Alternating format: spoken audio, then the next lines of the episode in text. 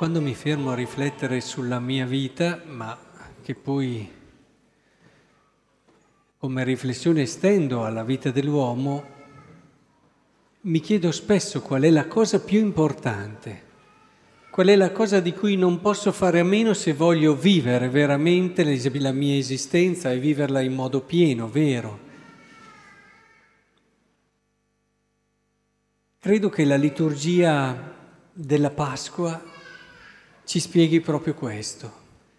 In particolare la liturgia della notte, la veglia, la veglia delle veglie, che stanotte abbiamo vissuto insieme con le sue sette letture che ci raccontano in fondo quello che è il desiderio profondo di Dio e che cercheremo di vedere insieme. Per vivere una vita vera, piena, non possiamo fare a meno della fiducia. È la cosa assolutamente necessaria per vivere. Si può sopravvivere senza fiducia, ma non si può vivere. Se percorriamo tutta la storia come ce l'ha raccontata la liturgia di questa notte, tutto parte dal racconto della creazione, quando Dio ci ha dimostrato io ti voglio. Io ho fiducia in te uomo, ho fiducia assolutamente in te persona, se no non avrei creato tutto quello che ho fatto. Ho fiducia che tu puoi entrare in relazione con me, avere un'esperienza vera, viva d'amore con me. Tutto è partito da un atto di fiducia. Noi esistiamo per un atto di fiducia, se no non saremmo neppure potuti nascere, avremmo neppure potuto nascere. E dopo si capisce che tutto quello che Dio ci chiede prima di ogni altra cosa è di avere fiducia in Lui.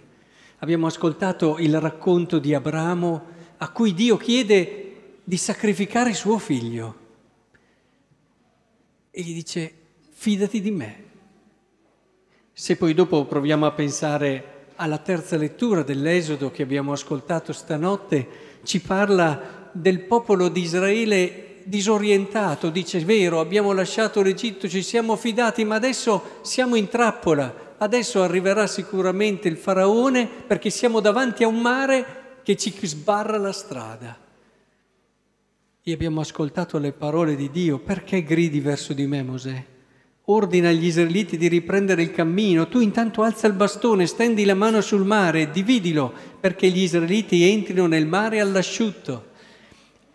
Ancora questa idea di fiducia decisiva, fondamentale, importante. Fidati di me anche quando ti sentirai nella tua vita intrappolato, anche quando ti sembra di non poterci saltare fuori fidati di me.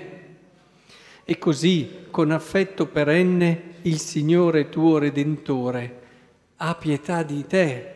Potremmo sintetizzare la quarta lettura di Isaia. Tuo sposo è il Creatore. E viene forse ripudiata la donna sposata in gioventù. Per un breve istante ti ho abbandonata, ma ti raccoglierò con immenso amore. Ecco che Dio per farci capire che dobbiamo fidarci di Lui, e chiama anche il matrimonio come modello e come esempio di fiducia. Quando nel matrimonio viene meno la fiducia, questo matrimonio sta cominciando a morire, lo sappiamo bene. Prima di tante altre cose che si possono fare l'uno per l'altro, è decisivo che ci sia quella linfa vitale tra i coniugi che è la fiducia. E del resto spesso lo dico anche agli sposi, voi siete un esempio di fiducia straordinario perché quando voi avete affidato i sogni, le speranze, tutto quello che di più bello avevate nel cuore alla libertà dell'altro, ci avete fatto una testimonianza di fiducia straordinaria. L'altro nella sua libertà, superficialità, egoismo potrebbe rovinare tutto quello che di più caro avete nella vita e voi vi siete fidati di Lui. Se poi dopo la quinta venite a me, vedrete, stabilirò con voi un'alleanza e poi dice molto bello anche questo aspetto più pratico e materiale. A voi tutti assetati venite all'acqua, a voi che non avete denaro venite, comprate, mangiate, venite.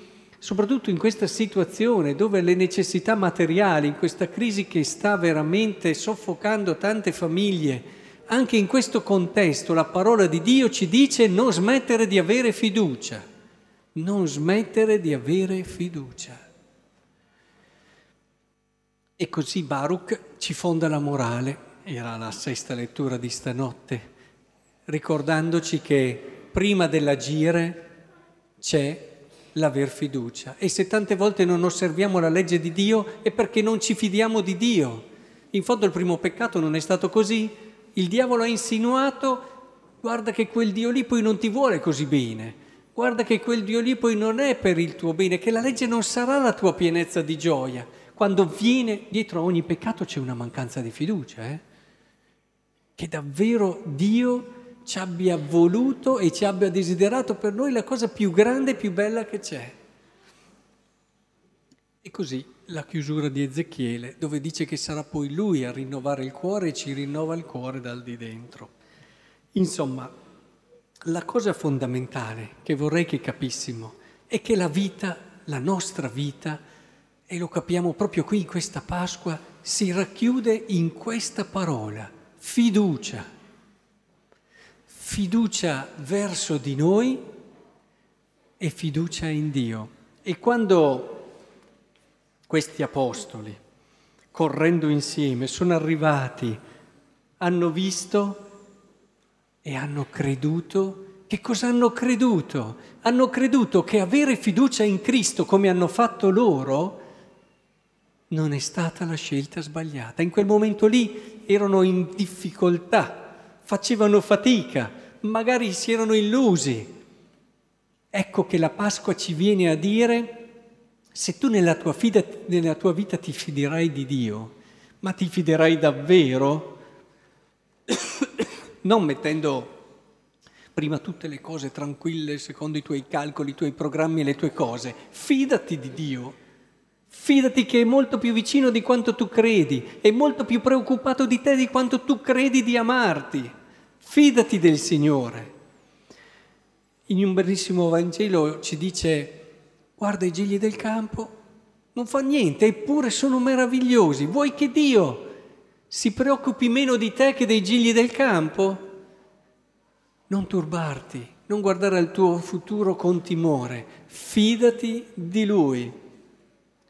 Oh, del resto, questa è l'anima della nostra vita, questa è quella che ci dà slancio, questo è quello che ci porta a fare il bene. All'inizio del Vangelo di oggi, Maria Magdalena, di Magdala, eh, eh, chi è? Perché è la prima? Perché è la prima che corre? Perché è stata quella che ha ricevuto più fiducia. Ce lo ha detto anche lui. A chi viene perdonato molto ama di più.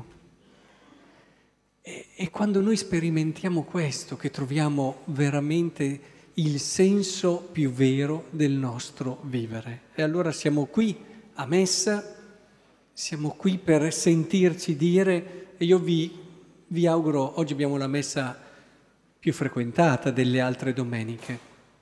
La cosa che vorrei però che capissimo è che nella messa, quando noi ci veniamo, non veniamo solo a un rito, noi veniamo per ascoltare questa parola che ci racconta come in tutta la storia della salvezza Dio ha dimostrato di meritare la nostra fiducia e ci chiede questo.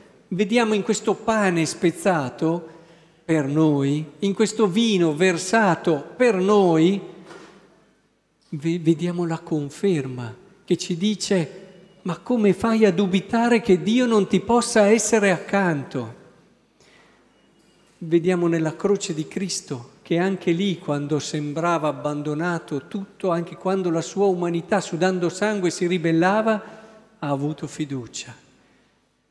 E soprattutto incontriamo il risorto che ci dice, hai avuto ragione ad avere fiducia in me. Beh, insomma, penso davvero che se riusciamo a recuperare questa dimensione nella nostra vita, allora tutto quello che in fondo il Signore ci ha sempre insegnato ci diventerà familiare. E concludo con un aneddoto, un episodio di quando ero giovane che mi colpiva sempre questa cosa. Eh, Don Bosco aveva un suo ragazzo, un ragazzo straordinario, chissà che, che angelo, ma quello è diventato santo però, eh?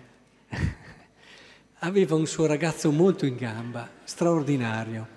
Purtroppo, e qui hai già superato l'età, quindi per te va bene, Angelo, è morto molto giovane, a 14 anni.